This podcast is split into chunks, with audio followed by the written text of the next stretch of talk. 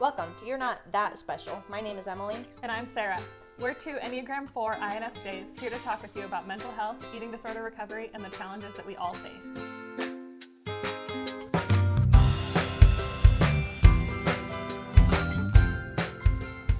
Welcome back. Yeah, here we are. Yes. Um, what a privilege to like do this. I know the amount of people that we've gotten to connect with in the last however long since we've been starting the interviews. I'm like, so, no, I was like, like I when I was never... writing, yeah, I was writing out that list. I'm like, oh, yeah, it's amazing. Yeah, it's just like, and we talk a lot about connection and community and um, relationship. And now I'm just like, this is just coming to life. Yeah. So this week we've got Travis Stewart, um, dear friend of mine, and he has been mentoring many people since 1992. I won't I didn't mention to him the closeness of that to um, me being born. But, right. anyways, uh, we don't have to um, age him or anything. Okay. Um, and he became a licensed professional counselor in 2005. He's got an amazing story with a lot of different avenues within his career. Um, but his approach, um, being relational and creative, he really helps people understand their story and is all about building hope for the future, which I really appreciate about him. Mm-hmm. He is an excellent communicator and teacher. He has spoken at schools like Pepperdine University, Baylor, Washington University, and graduate school seminaries across the country on eating disorders and body image he's going to talk a little bit more about the resources that he has um, created, which reflectiveprayer.com, which is designed of helping people deepen their faith. Um, and they can also apply it to issues like eating, anxiety, and addiction.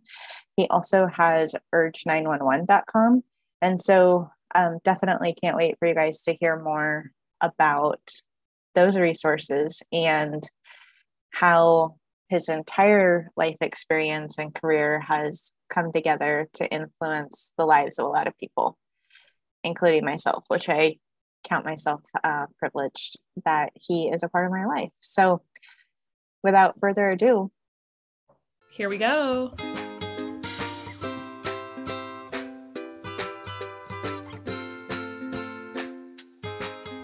Welcome, Travis. Thank you so much for joining us for a recording of You're Not That Special.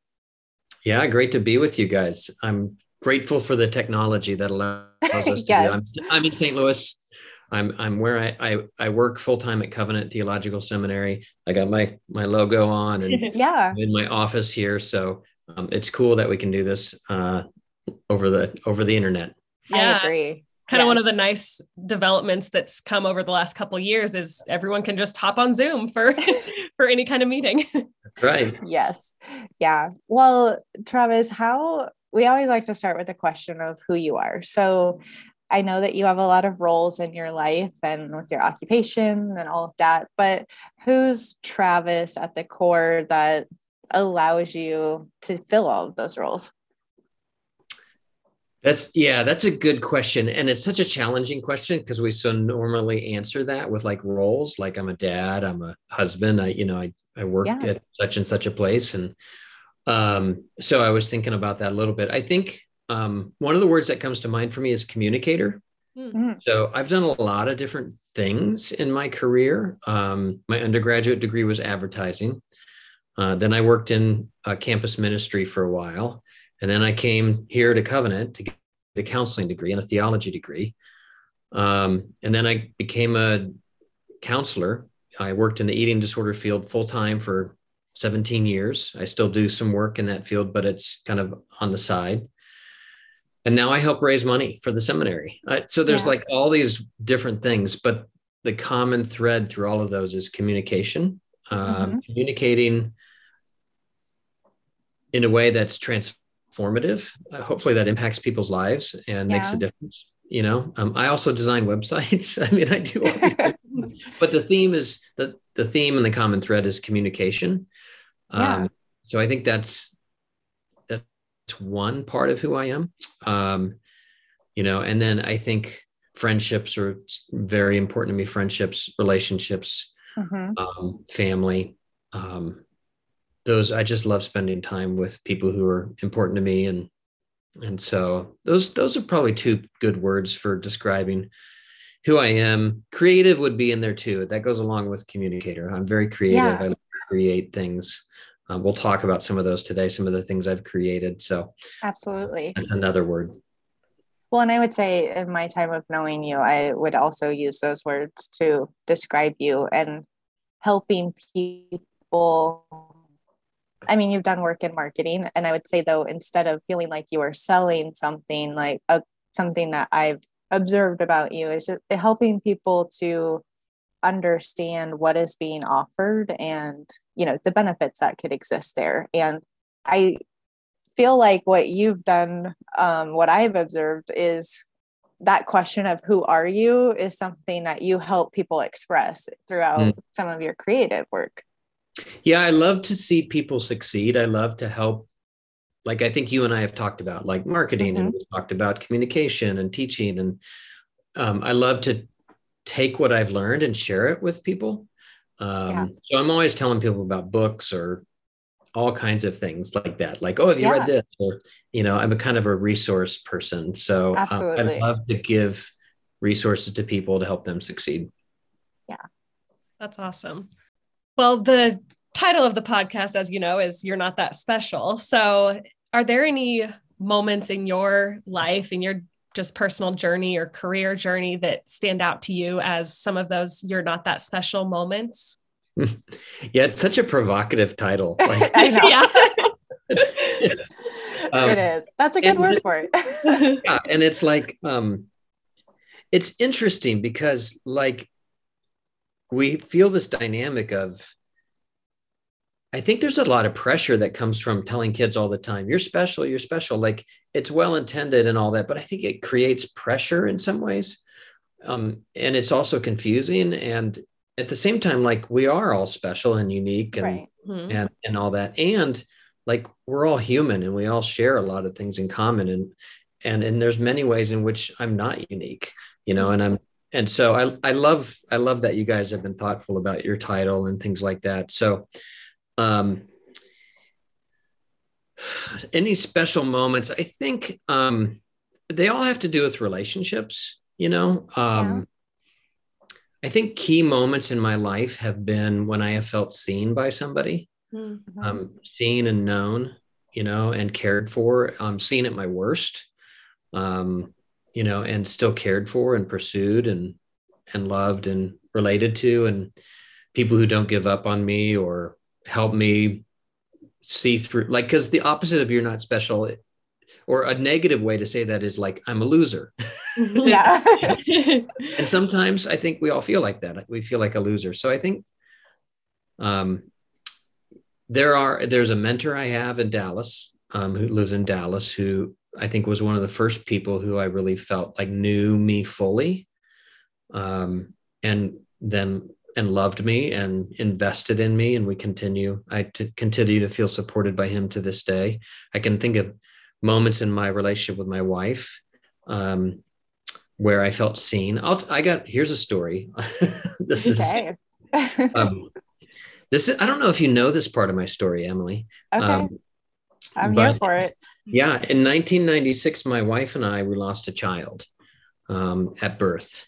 So he was almost full term, and um, due to complications, um, long story short, we had an emergency C-section, and he didn't live. And so that was disruptive, traumatic, um, yeah.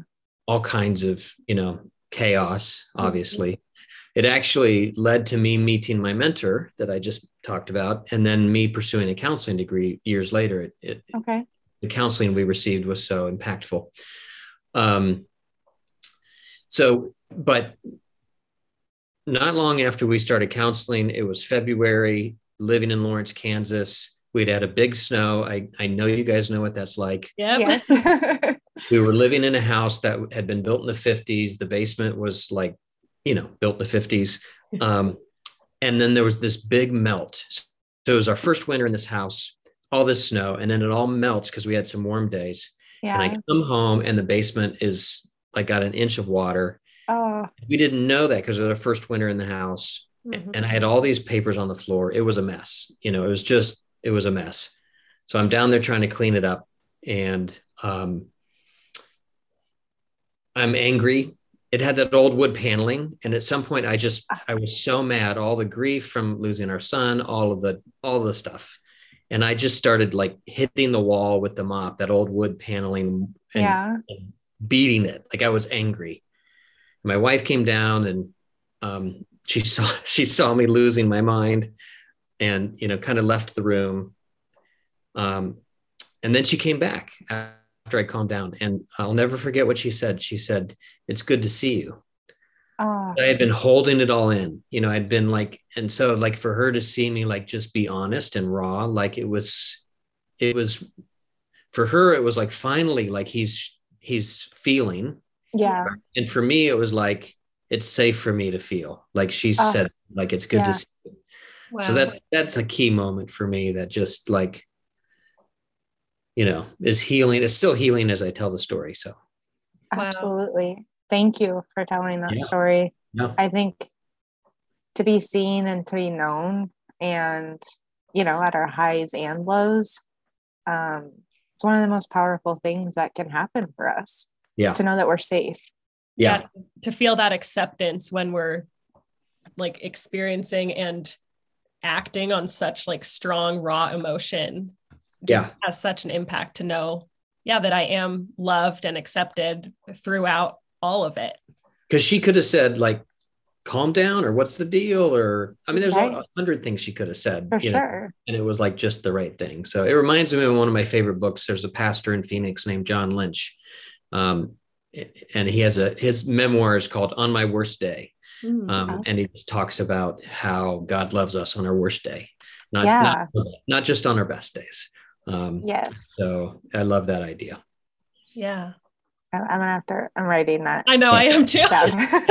'Cause, On my worst like, I, well, I guess we could go back and listen to this Right. i should probably take notes too. Um yeah.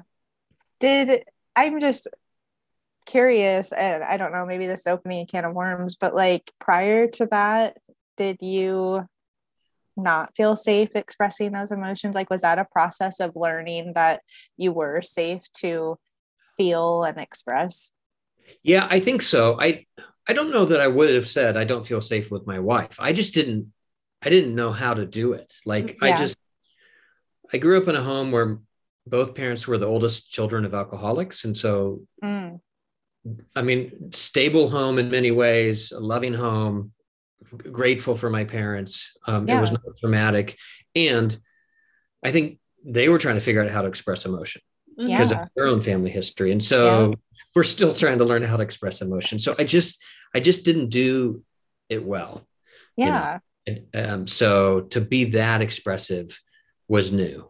yeah okay for yeah i totally get that the generational aspect i think and that's a great example of how it does impact us and we kind of have to peel back the layers of you know what we were conditioned to in the environments that we grew up in and that was influenced by a previous generation um, so being able to come into that and experience it personally is really powerful. Yeah. yeah. Yeah. i think it speaks to too like the body always wins out in some way. Yeah. Yeah. um yeah. Okay. Um do you, would you like to speak to like the work that you do do and i know that you've kind of had you know multiple areas that you've been in but um just how your particular work has been so important in your life journey Yeah, yeah. I mean, my career path is is windy and has lots of characters and lots of stories, and um, it's been challenging at times. Um, and to have so many different interests and skill sets um, is a blessing and a curse. Yes. you know, so um, so, but how we met, Emily, you and I met, was through my work in the eating disorder field. Yeah. Uh, and so I started as a clinician, a therapist at Remuda Ranch, which at the time was one of the leading treatment centers in the country. It was well respected, and um, and uh, I worked there as a therapist for a while, and and so I did not expect to work in eating disorders. I didn't I didn't go looking for that, but uh, that's where God took me.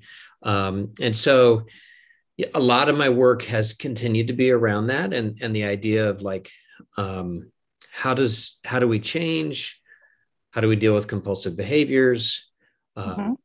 how do we um, what's the integration of faith into that what's the integration of neuroscience into that where does relationships fit, fit in you know I, I just continue as i grow older to recognize the complexity yeah. of these things right it's not just family system. It's not just in that we were just talking about family systems. It's not just that. There's mm-hmm. also the fa- I was an Air Force kid, so we moved every three years, so that plays a role.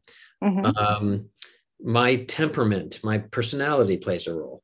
Um, the experiences I had as a kid in my youth, um, you know, that in brain development, that plays a role. Right. All of those things are together. The culture we live in plays a role. Yeah. Um, and so with eating disorders, you see it pretty clearly. There's genetic factors, there's family factors there's cultural factors there's brain factors there's body factors mm-hmm. and so i'm always intrigued by how all those work together yeah um, and i don't think you can do recovery by just isolating one of those things right. you've got to come at it in an integrated full sort of way um, and so that i've had a lot of interest particularly particularly for me i've sort of specialized in kind of the brain side. I'm not a neuroscience. I just I just like to read. I like to read complex things and then figure out really practical applications. Yeah. Like what do we do with yeah. this? Okay. Yep. Um, and then the integration of faith. Um, per, for me, particularly, I come from a Christian perspective, and so how do we integrate faith? What what does the Christian um, scriptures tell us about change and shame and guilt and um, relationships and the body and all those kinds of things. And so for me, there some of the tools that I've created and resources that I've created go along those lines of kind of integrating neuroscience and faith and brain behaviors and practical skills. So that's sort of a yeah can you give us can you give us some examples of those tools and resources sure yeah yeah um one of them was a website called Urge 911. And I think you had it first, it was a card. It was just a card. Yeah. Yes. I had read this great book by um, a UCLA psychiatrist named Jeffrey Schwartz um, called You Are Not Your Brain. And he specialized in OCD. Um, and so he was looking at how, how can we treat OCD outside of the exposure and response prevention, um, which is kind of the gold standard for treatment. But he was looking at some other ways. And so he had these four steps of dealing with compulsive thoughts um, and obsessive and compulsive behaviors. Mm-hmm. And as I read it, I was like, oh my gosh, so much of this relates to eating disorders. Um, and so I began to think about using those steps with clients, helping clients use those steps. And then I started going, I don't, because I can never leave things as they are. I'm like, tweak this a little bit. I don't, I don't yeah. like language. And so, or I want to add this step, or I had learned something from somewhere else and I want to add yeah. it in. So I came up with the Urge 911 steps, and you can go to urge911.com. It's still on yep. there. I haven't done a lot of updating lately, but it kind of takes you through some steps of dealing with compulsive behaviors. Um, and then it's designed around helping you rewire the brain with that. Now, what's true is I'm now I'm reading a new book and I'm like, oh, I need to change this or that. yeah. I'm learning things. So I consist, I constantly learn things and I'm like, oh, I should do that. So I may update Urge 911 with some new, new material, but, um, but that's an example. Um, the other one is a website called reflectiveprayer.com. And that comes out of when I was in college, I had, there was a campus staff minister who helped me and he had this notebook that would have like scripture on one side and then on the other side he would have like pictures of like waterfalls or mountains or just kind of something to set the tone. And I always liked that. Um, and for me, like just to sit down and pray, it's like I just my brain goes too many different ways. I need something to give me some structure. Yeah. Guidance. Yes. Um, and so that idea that he had, and then things I was learning about the brain and mindfulness and all of these things and anxiety. So I ended up creating this um, eight minute. So if you go to reflectiveprayer.com, there's some free stuff on there, and there's also some like paid content that you can get. Mm-hmm. So, but basically, um, you click play, you choose a scripture or a, it's more like a devotional, kind of like a little paragraph. Mm-hmm. Um, and then when you click, click play, you'll hear, you can choose out of rain, a running stream, waves. I feel like there's one more, um, a quiet lake. Um, and then like, so there's nature sounds, there's um, a, a narrator. I have a friend who's a professional voice actor. So I had him oh, narrate. Nice. Um, oh, that's awesome. yeah. So, cause I first tried it with my voice and it just, there is something um, and so it takes you through eight minutes and it kind of guides you through. And it's intentionally designed to integrate neuroscience and faith. Okay. So the, the way it's designed helps your brain slow down, process.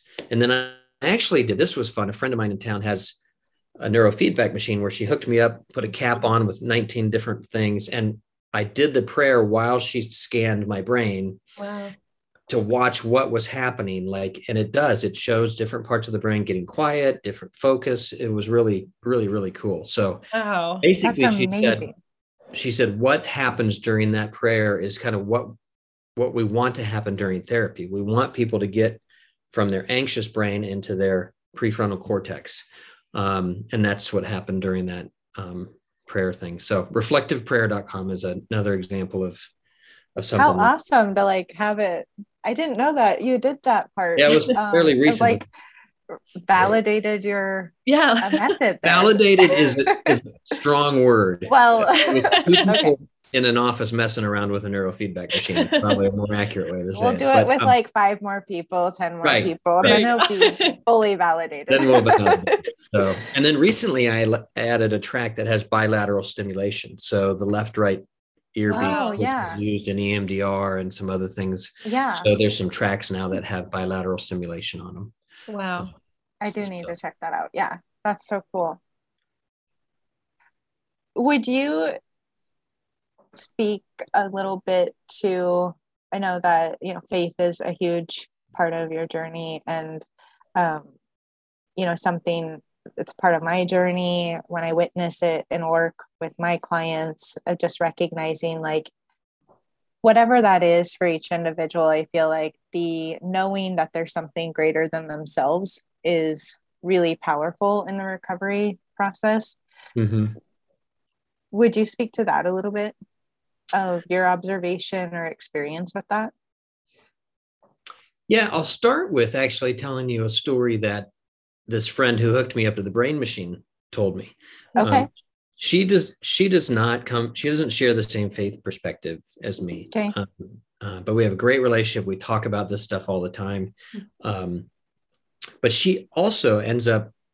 She works with a lot of Christian clients, um, and I think there's some challenges that being a Christian brings to the therapy thing. Sometimes we have beliefs or rules that are more cultural than they are biblical mm-hmm. um, how our Christianity culturally gets expressed than than actually what the Bible says. So that can complicate things.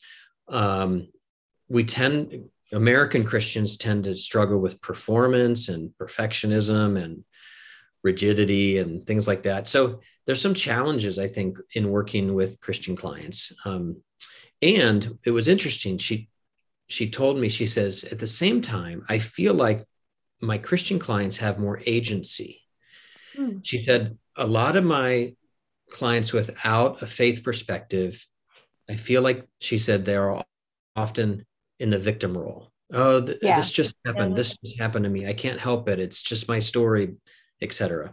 And there's tr- obviously we're victims. We all experience trauma, things like that. So she wasn't saying you know she wasn't minimizing that but what was she right. she was saying what seemed to be missing that many clients of faith had was a sense of agency like this happened to me and i'm responsible Uh, yeah. Or I can be responsible, or I sh- there's a sense of steps I need to take. I am responsible for my life somehow. I get to respond to this in some way. Yeah. yeah. And so that was one bit of feedback that she she mentioned, someone who's not a Yeah. counselor, which was fascinating. Um I think for me, um I think the ideas I think for me, one of the biggest things I've wrestled with is kind of going back to what you said about someone bigger than me. Yeah. A lot of secular counseling, counseling that doesn't have a faith perspective, um, a lot of I learned from a lot of it. So I'm not dismissing. I learned from a lot of people Yeah. sh- different perspectives. So I don't want to be seen as dismissing anyone else.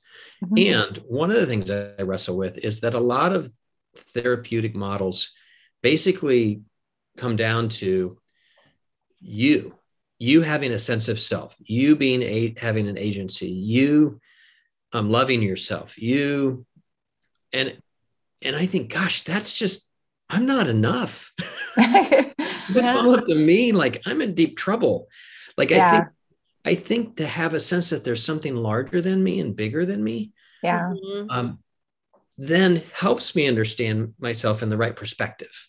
Yeah. Right. Yes. I'm not nothing, but I'm also like, if I'm defining my reality, if I'm the source of my agency, if I'm the source of everything, gosh, that's a pretty small source, Yeah. you know? Um, and so I think you can't, it's hard to live in that. You end up having to go into some sort of faith perspective, even if it's not, even if it's just what we call spirituality and there's a collective consciousness and all of that Yeah. you almost can't it's hard to not go somewhere because if you dig deep enough you get to existential questions that can't be answered by just looking in the mirror and believing in yourself Yeah. Right.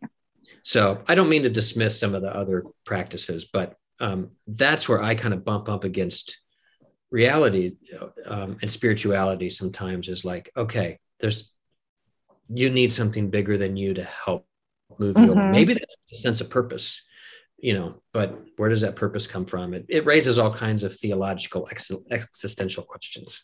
It does. I think that's a good thing to bring up of just that idea like if I'm solely responsible for my healing and you know my moving forward in life that's like I don't feel capable of doing that all on my own. And I think that a lot of people feel that same way and so connecting with some kind of thing that is like you said just like greater than yourself whatever that looks like is really important. And I've had you know i've heard from a lot of people in the past that that can be a really for a lot of people that is kind of key to finding healing is having some kind of connection to whether it's just a general sense of spirituality or faith you know so i think that that's it's a really important thing to bring up Yeah. yeah I, I mean aa had i think they were onto something when they recognized you need a higher power Yeah. Um, for me, an example of that is we when when dealing with shame, we often encourage people um, to love yourself. Like you need to learn to love yourself. Um, and I would agree that we need to learn to not beat ourselves up. We need to learn to treat ourselves with dignity. We need to learn to um, care for ourselves. Um, but for me, a more powerful idea than loving myself is I am loved. Mm. I am Yeah. loved by other people. I am loved by God. Like that, that is way more powerful because I think we're relational beings. Mhm. Well, and it speaks to the word being worthy. I Right. feel like that's something that I see consistently. Again, like I had in my own journey, but I see it with almost every client of like, am I worthy of being cared for, of being loved? And um like do other people have the capacity to sit in all of this with me? yeah Um Yeah. And Yeah, that's think- kind of where that you're not that special comes in of like Yeah. your situation isn't um, so great that you know god wouldn't be willing to step into that with you yeah i think you know anyone is capable of coming to that place of loving themselves, but like recognizing that I am lovable is a whole different mm-hmm. level. Oh yeah. yeah. Yeah. And I mean, even um even scientists who come from evolutionary um simply evolutionary perspectives like we we evolved they all agree we evolved in community. Like it's relational. Attachment theory comes from the idea that we need relationship and attachment. So yes. i think that um, without without considering that the idea is to just yourself being the source falls short. Um, yeah. it's a lot of pressure if it's yeah. just us like yeah. Uh, well, I would definitely encourage people to check out those resources that you mentioned. I think they're great um, tools to be able to lean on when we're needing, whether it's that reflective prayer of being able to kind of ground ourselves um, or utilizing that um, Urge 911 I want to. I keep wanting to say card, but like on the website. Not the Just website. pull the card out. Um, I, I was moving recently, and I found some of those actually, and now I don't know where they're at right now because I haven't unpacked everything. But yeah, is there any just kind of collective message that you would want people um, in our community of individuals and eating disorder recovery, mental health journeys, like what is maybe a message of hope or encouragement mm. that you would want to offer them? That's a that's a great question, and I, I had an answer come. At first, I was like panicking, like I don't know what to say, and then I had a great story. So um, in my jo- job here at the seminary, I often travel with the president of the seminary, and I was with him yesterday in Memphis. Um, actually, we were in Tennessee, we were in Mississippi. You may not know this, but the city of Memphis is right on the border of huh. uh, Tennessee, Arkansas, and Mississippi. So, like, we drove into one of the suburbs, and we were in. I was in three states yesterday. Um, oh, like, so cool. all right there. Anyways, that's beside the point. he he was um, preaching and uh, he told this great story that just was so encouraging to me. So he was telling the story of the Chinese bamboo plant. So okay. the Chinese Chinese bamboo plant. Um, if you plant a seed for the Chinese bamboo plant, um, you, t- you put it in the in the soil, you fertilize it, you water it, and after the first year, you will see nothing. Mm-hmm. Whole year will go by, no growth okay. no visible growth, right? Second year, fertilizing, watering, sunshine, nothing. Third year, fourth year, not until the fifth year will you see growth above the ground. Wow. Really? For five years, it takes five years. And in that fifth year, it will grow 60 to 90 feet. I didn't so know it's that. just an explosion of growth. Um, and the the point he was making is that sometimes we just feel buried in the dark. We just yeah. feel underground. We feel hopeless. We feel discouraged. Nothing's changing. Nothing's going to come of all this work i'm doing you know with recovery or mental health or i'm trying these things. I'm i'm going to therapy. Nothing's mm-hmm. happening. I just feel in the dark and alone. Um, but the reality is all the work you're doing is building a root system that is going down. Yeah. that in the fifth year allows that supernatural explosion of growth. Uh, and that was just so encouraging to me because i've been in those dark places. Yeah. I wow. can relate to that like Ugh, is anything ever going to change yeah. you know? um, yeah. and, and there's just hope that just gave me hope you know that um, absolutely. um, redemption and growth and change is possible. Uh, it just takes maybe a long long time sometime uh, but also in that um, is like the value of the root system. Mm-hmm. And we have to have these foundational um, systems in place that's really going to allow that growth to happen. Yeah. So, like, not to underestimate, like, even when we're just doing the day to day recovery work or you know we're going through our depression journey whatever that is like that day to day stuff is so critical to what building that foundation of stability and resiliency and um, vulnerability all of the things that will allow the growth to happen. Yeah. Yeah I, I think the watering and the till you know the nurturing all of that still needs to happen. Yes. That Yeah. roots grow. Takes a lot of trust to each year continue doing that work you know and mm-hmm. trusting that okay at some point i'm going to see like the fruits of my labor and see Right. the benefit in my life. And wow yeah that's that's a great i love i'm going to like, use that story. visualization like that Yeah. you have to look up the chinese chinese bamboo plant so. Yeah. Amazing. Well, that's I'm so glad you shared that. And as we're kind of wrapping up, we have just a couple of like fun questions for Sure. you. So I'll start with what is a like an obscure talent of yours? you know um I can wiggle my ears is one thing that I can do. I can't wiggle it like that, but I can move. I, I can.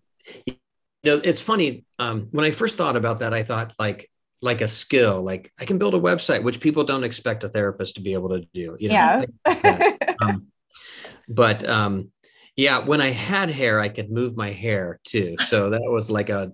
know, that's could- so cool yeah, I can still do it with, but it's just there's no hair to see. so. We can No. picture it. Yeah, so um, so there's just some funny things like that. But um, Yeah.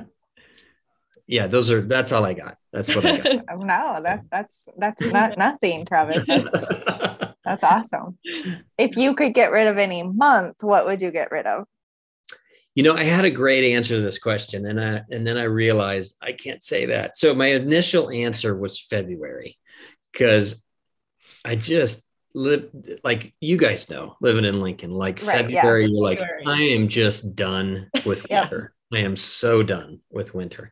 But then I realized my daughter's birthday's in February. I'm like, I can't get rid of February. Um, so maybe we'll do March. okay okay They're still cold and yeah. you know, yeah um, march is such a long month i mean Yeah. it just i mean it and, never and sometimes it ends, it still feels like it's like the dead of winter some years in March. For sure. So- And you know, I was surprised when I moved from Lincoln down to St. Louis that that it's warmer. I thought it'd be the same, but it's Hmm. it is better here. Sorry, rub it in. well um we're we happy have for the, you. we, we have the huskers so um, That's right. I will be there this fall for a game. So my son and I are coming up for a game. So awesome um, awesome so looking forward to that. So Well, Travis, thank you so much. I love the stories that you shared, and um, I think this will be a unique perspective that our listeners will get to hear. yeah. glad to do it. so Thanks for much. inviting me. Yeah, you're welcome. I, I've enjoyed talking with you all.